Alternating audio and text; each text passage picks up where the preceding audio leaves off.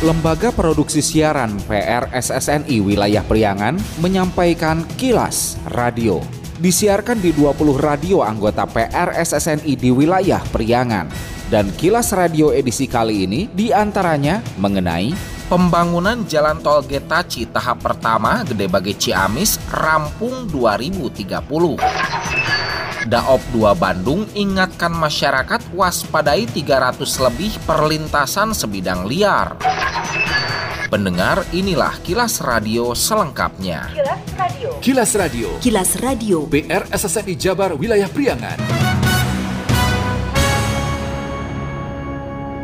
Para korban investasi bodong berkedok arisan mendatangi sentra pelayanan kepolisian terpadu SPKT Polres Ciamis Rabu 1 November. Mereka melaporkan pelaku berinisial RI ke polisi atas tindakan penipuan dengan total kerugian korban mencapai 2,8 miliar rupiah. Para korban diiming-imingi pelaku mendapatkan keuntungan dari modal yang diinvestasikan, namun hasilnya nihil. Salah seorang korban berinisial RR, 26 tahun warga Dusun Cibadak, Desa Jati Jatinagara Ciamis menjelaskan, awalnya ia ikut arisan, lalu oleh RI selaku admin ditawari berinvestasi uang dengan keuntungan lebih guna mendanai pemenang arisan anggota lain yang ingin didahulukan. Namun, modal 40 juta yang diberikan tidak dikembalikan, keuntungan juga diambil pelaku. Menurut RR, usai aksi penipuan, korban kehilangan jejak. Diduga, pelaku telah melarikan diri keluar daerah.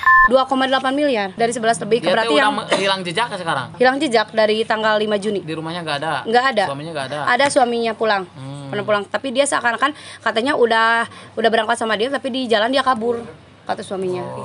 Kata su- Mm-mm, kata suaminya. Teteh lapor ke polisi kapan? Berarti udah dua bulan yang lalu. 29 Agustus. Oh, iya. Dari hasil yang investasi itu, yang satu juta seratus ribu itu ya udah ditransfer misal ke saya, suka dipinjam lagi. Jadi Neng mau nggak dipinjamin lagi? Kalau sekarang saya butuh nggak semuanya kok setengahnya aja. Oh iya, oke. Jadi kita juga labanya itu nggak sepenuhnya dimakan, Paham. dipinjam lagi.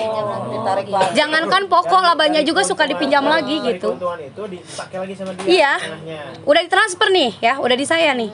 Dua hari tiga hari dipinjam lagi, gitu. Teh informasi ada orang Tasikmalaya atau or- eh, daerah-daerah lain yang kena dia Orang Majalengka, jalan uh, uh, yang 497 juta tuh orang Majalengka, orang Bekasi juga ada ya. ada juga terus berarti banyak. Banyak orang Kuningan ada. Dari sejabar lebih. ya. Iya. Tapi kasusnya kenapa nggak naik-naik eh, malah naikkan yang maaf maaf ya yang lebih kecil itu cepat ya lihat di berita-berita tak kok ini sampai miliar-miliar nggak ada perkembangan gitu. Perencanaan Teknik Jalan Bebas Hambatan Dirjen Bina Marga Kementerian PUPR Dedi Gunawan mengatakan, sesuai data dari Direktorat Jalan Bebas Hambatan Kementerian PUPR tentang rencana pembangunan Jalan Tol Gede Bage Tasikmalaya Cilacap Getaci, pembangunan dilakukan dalam dua tahap. Dedi Gunawan usai menjadi pembicara pada kegiatan Fokus Group Discussion FGD pembangunan Jalan Tol Getaci di Balai Priangan Gedung Kantor Bank Indonesia Tasikmalaya Kamis 2 November menjelaskan, tahap pertama Gede Bage Ciamis dan tahap kedua Ciamis Cilacap. Pada pembangunan tahap pertama Gede Bage Ciamis lebih sepanjang 108,30 km dengan nilai investasi mencapai 40 triliun biaya konstruksi dan tahap kedua Ciamis Cilacap sepanjang 98,35 km. Menurutnya, rencana pembangunan konstruksi dan operasional pembangunan Jalan Tol Getaci tahap pertama Gede Bage Ciamis diawali dari Gede Bage, Garut Utara yang dimulai September 2024 hingga Desember 2025 dan mulai beroperasi ditargetkan pada Januari 2026. Setelahnya, pembangunan konstruksi dari Garut Utara menuju Ciamis 2028-2029 dengan target operasional 2030. Saat ini proses lelang ini masuk dalam tahap prakualifikasi. Nanti penutupannya tanggal sekitar awal Desember nanti akan kita lihat semoga banyak investor yang mau ikut dalam proses tender sehingga kita harapkan di pertengahan 2024 sudah mendapatkan calon investornya dan sehingga proses pembangunan mungkin dapat dimulai pada 2004 kuartal 3. Tentunya memang ini akan terus kita jalan dengan proses pembebasan lahan yang saat ini memang baru sampai Garut dan Tadi kami juga minta untuk pemerintah daerah bisa mensosialisasikan kepada masyarakat agar proses pembebasan lahan nanti dapat berjalan dengan lancar. Untuk diketahui, pembangunan jalan tol Getaci tahap pertama Gede Bage Ciamis rencananya memiliki 8 simpang susun, yaitu di Gede Bage, Kota Bandung, Majalaya, Nagreg, Garut Utara, Garut Selatan, Singaparna, Tasikmalaya, dan Ciamis. Jalan tol Gede Bage Ciamis merupakan bagian dari jalan tol Gede Bage Ciamis Cilacap Getaci yang menghubungkan jaringan-jaringan jalan tol ke selatan Pulau Jawa, Kulon Progo, Yogyakarta, Solo. Terdapat beberapa urgensi pembangunan tol Getaci Getaci, yaitu untuk meningkatkan konektivitas, mendukung jalur logistik, solusi kemacetan, dan sebagai upaya pemerataan Jabar Utara dengan Jabar Selatan. Jalan tol juga menjadi jembatan bagi beberapa daerah di Priangan Timur untuk menghubungkan antar wilayah, mendorong investasi dan pengembangan ekonomi, khususnya sektor pariwisata.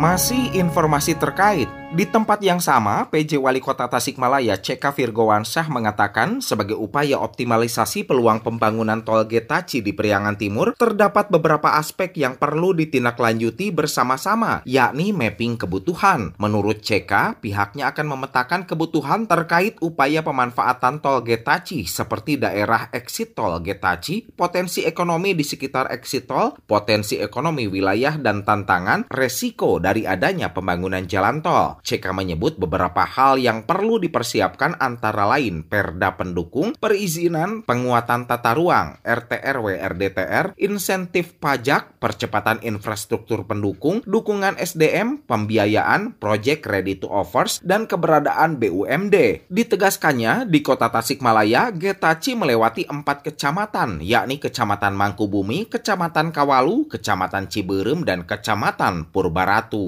RTRW harus segera menyesuaikan, RDTR harus bisa menyesuaikan. Terus lagi dampak-dampak ekonominya, dampak-dampak sosialnya dan lain dan lain sebagainya. Tadi juga sudah sudah sampaikan teman-teman dari insight dari Sumedang cukup baik, dari PUTR tadi juga detail sekali. Nah, mungkin kita perlu tidak lanjut apa yang kira-kira dibutuhkan oleh PUTR untuk mempercepat proses ini. Sementara itu, Kepala Kantor Perwakilan Bank Indonesia Aswin Kosotali mengatakan pembangunan tol Getaci menjadi kunci dalam mempercepat interkonektivitas dan memperluas skala ekonomi di Piriangan Timur. Namun, di sisi lain, adanya jalan tol juga memiliki resiko negatif terhadap perekonomian daerah apabila tidak dipersiapkan dengan baik. Sangat-sangat untuk terus menggaungkan hal ini karena kita sebenarnya sudah relatif tertinggal dibandingkan daerah lain. Di Jabar kita uh, relatif tertinggal. Bukannya Tasik dan kota Tasik itu tidak tumbuh. Tasik dan Pirangan Timur juga tumbuh, cuman daerah lain tumbuh lebih cepat. Nah, nah ini yang harus kita kejar bersama-sama. Kilas Radio. Kilas Radio. Kilas Radio. PR SSNI Jabar Wilayah Priangan. Diharapkan jangan membakar sampah sembarangan. Nah, ini telah terjadi kebakaran lahan ya. Membuang puntung rokok di area-area yang mudah terpicu untuk terjadi kebakaran. Mari cegah kebakaran, utamanya saat musim kemarau. Hindari membakar sampah di lahan kering, apalagi dekat kawasan hunian atau rumah. Jangan buang puntung rokok yang menyala di sembarang tempat. Matikan puntung rokok dan buang pada tempatnya. Cabut instalasi listrik yang tidak terpakai dan matikan kompor saat rumah tak berpenghuni. Hindari steker listrik yang bertumpuk. Jauhkan lilin, lampu minyak dari benda mudah terbakar. Segera laporkan ke pihak terkait jika terjadi kebakaran di lingkungan kita. Iklan layanan masyarakat ini dipersembahkan oleh Kilas Radio PRSSNI Jabar, Wilayah Priangan. Bila Anda mendapatkan hal-hal atau peristiwa penting untuk diliput oleh tim Kilas Radio, hubungi hotline servis kami, SMS atau WA ke nomor 0813 2424 5911 0813 2424 5911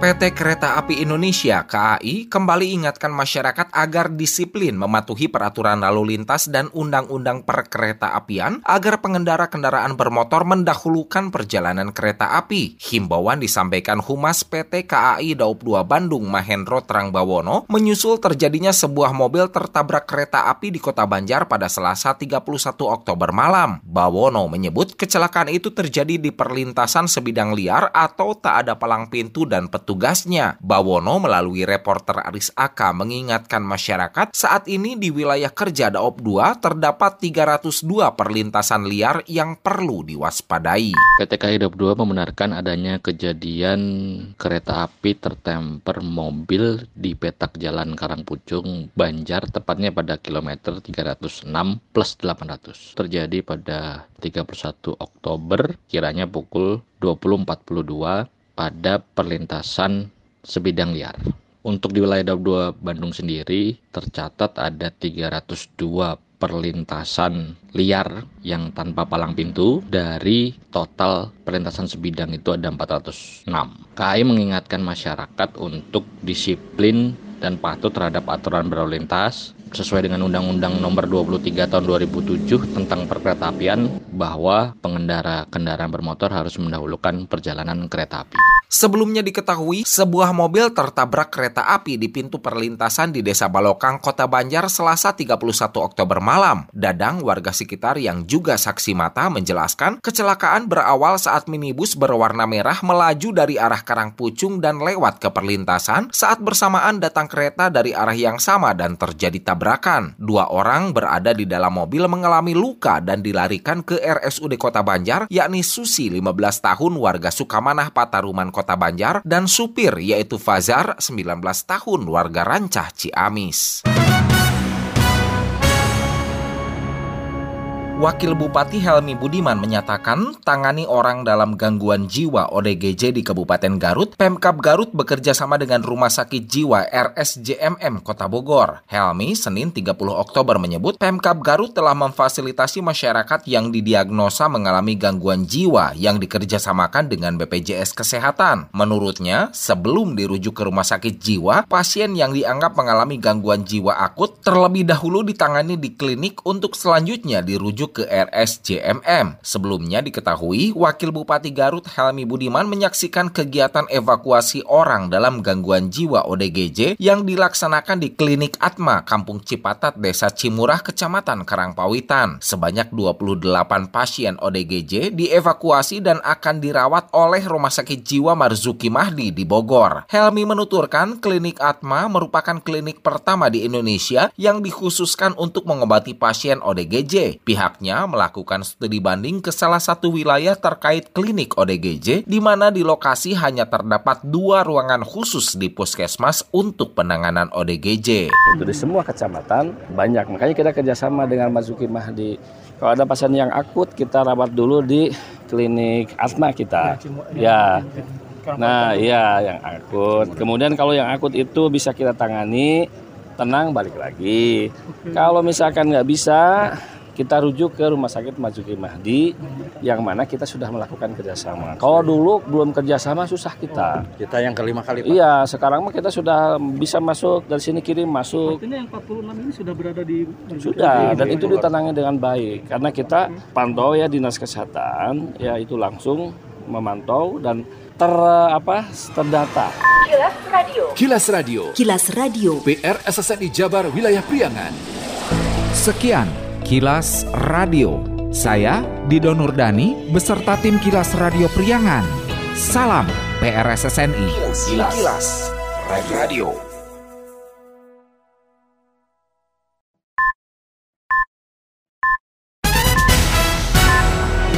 Lembaga Produksi Siaran PRSSNI Wilayah Priangan menyampaikan Kilas Radio. Disiarkan di 20 radio anggota PRSSNI di wilayah Priangan. Dan Kilas Radio edisi kali ini di antaranya mengenai Pembangunan Jalan Tol Getaci tahap pertama Gede Bage Ciamis rampung 2030. Daop 2 Bandung ingatkan masyarakat waspadai 300 lebih perlintasan sebidang liar. Pendengar, inilah kilas radio selengkapnya. Kilas Radio. Kilas Radio. Kilas Radio. PR SSNI Jabar Wilayah Priangan.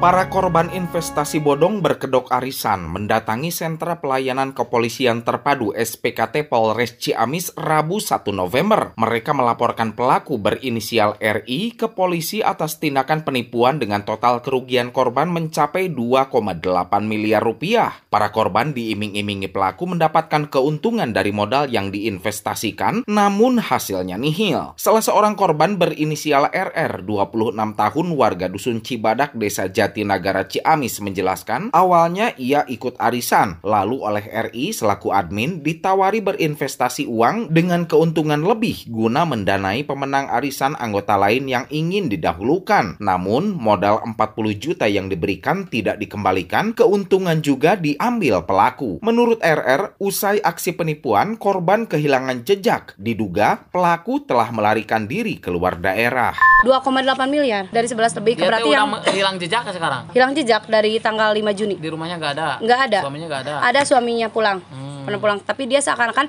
katanya udah udah berangkat sama dia tapi di jalan dia kabur kata suaminya. Bisa jadi Kata, kata suaminya. Teteh lapor ke polisi kapan? Berarti udah dua bulan yang lalu. Hmm. 29 Agustus. Oh, iya. Dari hasil yang investasi itu, yang satu juta seratus ribu itu ya udah ditransfer misal ke saya, suka dipinjam lagi. Jadi Neng mau nggak dipinjamin lagi? Kalau sekarang saya butuh, nggak semuanya kok setengahnya aja. Oh iya, oke. Jadi kita juga labanya itu nggak sepenuhnya dimakan, dipinjam lagi. Jangankan pokok labanya juga suka dipinjam lagi gitu. Keuntungan itu dipakai lagi sama dia. Iya, udah ditransfer nih ya, udah di saya nih. Dua hari tiga hari dipinjam lagi, gitu. Teh informasi ada orang Tasikmalaya atau eh, daerah-daerah lain yang kena dia Orang Majalengka, Majalengka? Heeh, yang 497 juta tuh orang Majalengka, orang Bekasi juga ada ya. Ada juga terus Mm-mm. berarti banyak. Banyak orang Kuningan ada. Dari sejabar lebih. ya? Iya. Tapi kasusnya kenapa nggak naik-naik eh, malah naikkan yang maaf maaf ya yang lebih kecil itu cepat ya lihat di berita-berita kok ini sampai miliar-miliar nggak ada perkembangan gitu. Perencanaan Teknik Jalan Bebas Hambatan Dirjen Bina Marga Kementerian PUPR Dedi Gunawan mengatakan, sesuai data dari Direktorat Jalan Bebas Hambatan Kementerian PUPR tentang rencana pembangunan Jalan Tol Gede Bage Tasikmalaya Cilacap Getaci, pembangunan dilakukan dalam dua tahap. Dedi Gunawan usai menjadi pembicara pada kegiatan Fokus Group Discussion FGD pembangunan Jalan Tol Getaci di Balai Priangan Gedung Kantor Bank Indonesia Tasikmalaya Kamis 2 November menjelaskan, tahap pertama Gede Bage Ciamis dan tahap kedua Ciamis Cilacap. Pada pembangunan tahap pertama Gede Bage Ciamis lebih sepanjang 108,30 km dengan nilai investasi mencapai 40 triliun biaya konstruksi dan tahap kedua Ciamis Cilacap sepanjang 98,35 km.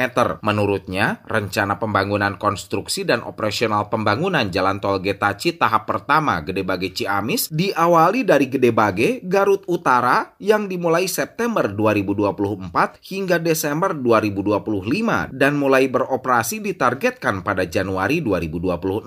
Setelahnya, pembangunan konstruksi dari Garut Utara menuju Ciamis 2028-2029 dengan target operasional 2030. Saat ini proses lelang ini masuk dalam tahap prakualifikasi. Nanti penutupannya tanggal sekitar awal Desember. Nanti akan kita lihat semoga banyak investor yang mau ikut dalam proses tender sehingga kita harapkan di pertengahan 2024 sudah mendapatkan calon investornya dan sehingga proses pembangunan mungkin dapat dimulai pada 2004 kuartal 3.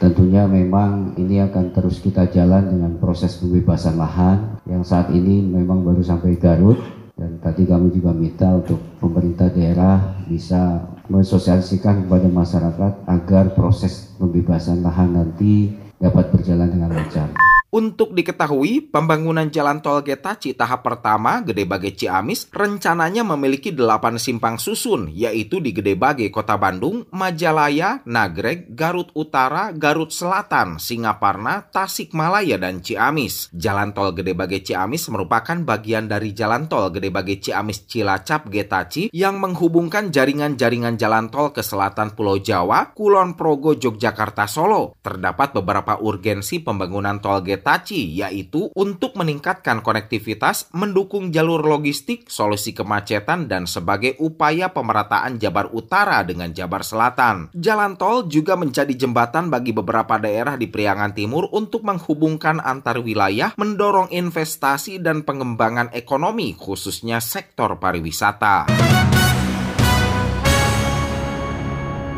Masih informasi terkait di tempat yang sama, PJ Wali Kota Tasikmalaya CK Virgowansyah mengatakan sebagai upaya optimalisasi peluang pembangunan tol Getaci di Priangan Timur, terdapat beberapa aspek yang perlu ditindaklanjuti bersama-sama, yakni mapping kebutuhan. Menurut CK, pihaknya akan memetakan kebutuhan terkait upaya pemanfaatan tol Getaci seperti daerah exit tol Getaci, potensi ekonomi di sekitar exit tol, potensi ekonomi wilayah dan tantangan, resiko dari adanya pembangunan jalan tol. CK menyebut beberapa hal yang perlu dipersiapkan antara lain perda pendukung, perizinan, penguatan tata ruang, RTRW RDTR, insentif pajak, percepatan infrastruktur pendukung, dukungan SDM, pembiayaan, proyek ready to offers, dan keberadaan BUMD. Ditegaskannya, di kota Tasikmalaya, Getaci melewati empat kecamatan, yakni Kecamatan Mangkubumi, Kecamatan Kawalu, Kecamatan Ciberem, dan Kecamatan Purbaratu. RTRW harus segera Eh, menyesuaikan, RDTR harus bisa menyesuaikan. Terus lagi dampak-dampak ekonominya, dampak-dampak sosialnya dan lain dan lain sebagainya. Tadi juga sudah sudah sampaikan teman-teman dari insight dari Sumedang cukup baik, dari PUTR tadi juga detail sekali. Nah mungkin kita perlu tidak lanjut apa yang kira-kira dibutuhkan oleh PUTR untuk mempercepat proses ini. Sementara itu, Kepala Kantor Perwakilan Bank Indonesia Aswin Kosotali mengatakan pembangunan tol Getaci menjadi kunci dalam mempercepat interkonektivitas dan memperluas skala ekonomi di Piriangan Timur. Namun, di sisi lain, adanya jalan tol juga memiliki resiko negatif terhadap perekonomian daerah apabila tidak dipersiapkan dengan baik. Sangat-sangat penting uh, untuk terus menggaungkan hal ini karena kita sebenarnya sudah relatif tertinggal dibandingkan daerah lain. Di Jabar kita uh, relatif tertinggal. Bukannya Tasik dan kota Tasik itu tidak tumbuh. Tasik dan Pirangan Timur itu juga tumbuh, cuman daerah lain tumbuh lebih cepat. Nah, nah ini yang harus kita kejar bersama-sama. Kilas Radio. Kilas Radio. Kilas Radio. PR SSNI Jabar Wilayah Priangan. Diharapkan jangan membakar sampah sembarangan. Nah, ini telah terjadi kebakaran lahan ya. Membuang puntung rokok di area-area yang mudah terpicu untuk terjadi kebakaran. Mari cegah kebakaran, utamanya saat musim kemarau. Hindari membakar sampah di lahan kering, apalagi dekat kawasan hunian atau rumah. Jangan buang puntung rokok yang menyala di sembarang tempat. Matikan puntung rokok dan buang pada tempatnya. Cabut instalasi listrik yang tidak terpakai dan matikan kompor saat rumah tak berpenghuni. Hindari steker listrik yang bertumpuk. Jauhkan lilin, lampu minyak dari benda mudah terbakar. Segera laporkan ke pihak terkait jika terjadi kebakaran di lingkungan kita. Iklan layanan masyarakat ini dipersembahkan oleh Kilas Radio PRSSNI Jabar, Wilayah Priangan. Bila Anda mendapatkan hal-hal atau peristiwa penting untuk diliput oleh tim Kilas Radio, hubungi hotline servis kami, SMS atau WA ke nomor 0813 2424 5911 0813 2424 5911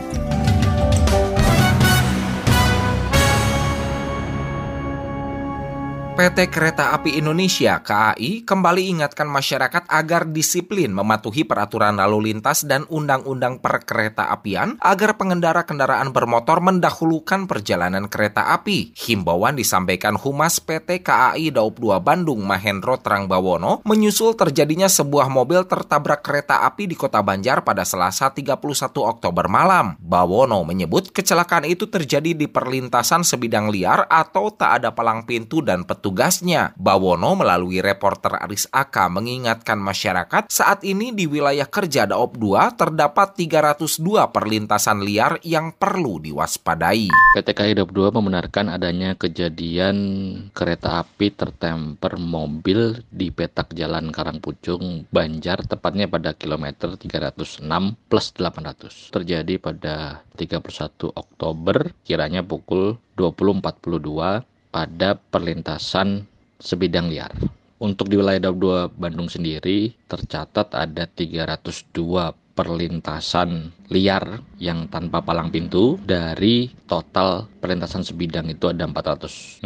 KAI mengingatkan masyarakat untuk disiplin dan patuh terhadap aturan berlalu lintas sesuai dengan Undang-Undang Nomor 23 Tahun 2007 tentang perkeretaapian bahwa pengendara kendaraan bermotor harus mendahulukan perjalanan kereta api. Sebelumnya diketahui, sebuah mobil tertabrak kereta api di pintu perlintasan di Desa Balokang, Kota Banjar, Selasa 31 Oktober malam. Dadang, warga sekitar yang juga saksi mata, menjelaskan kecelakaan berawal saat minibus berwarna merah melaju dari arah Karangpucung dan lewat ke perlintasan saat bersamaan datang kereta dari arah yang sama dan terjadi tabrakan. Dua orang berada di dalam mobil mengalami luka dan dilarikan ke RSUD Kota Banjar, yakni Susi, 15 tahun, warga Sukamanah, Pataruman, Kota Banjar, dan supir yaitu Fazar, 19 tahun, warga Rancah, Ciamis.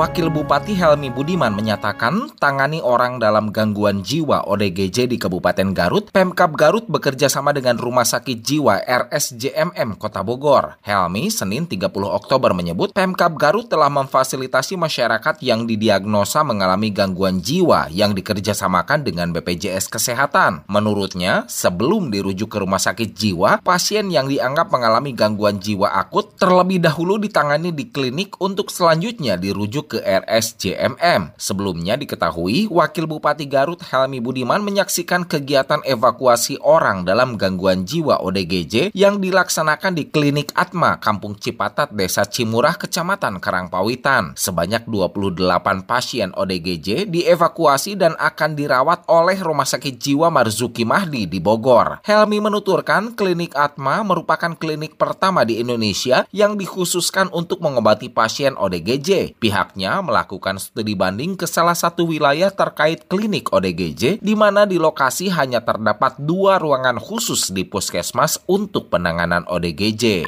Untuk di semua kecamatan banyak, makanya kita kerjasama dengan Mazuki Mahdi. Kalau ada pasien yang akut kita rawat dulu di klinik asma kita. Ya. Nah, iya yang akut. Kemudian kalau yang akut itu bisa kita tangani, tenang balik lagi. Kalau misalkan nggak bisa, kita rujuk ke Rumah Sakit Majuki Mahdi yang mana kita sudah melakukan kerjasama. Kalau dulu belum kerjasama susah kita. Kita yang kelima kali Pak. Iya, sekarang mah kita sudah bisa masuk dari sini kirim masuk. Artinya yang 46 ini sudah berada di sudah dan itu ditanangi dengan baik karena kita pantau ya dinas kesehatan ya itu langsung memantau dan ter apa terdata. Kilas Radio. Kilas Radio. Kilas Radio. PR SSNI Jabar Wilayah Priangan. Sekian Kilas Radio. Saya Dido Nurdani beserta tim Kilas Radio Priangan. Salam PRSSNI. Kilas, Kilas. Radio.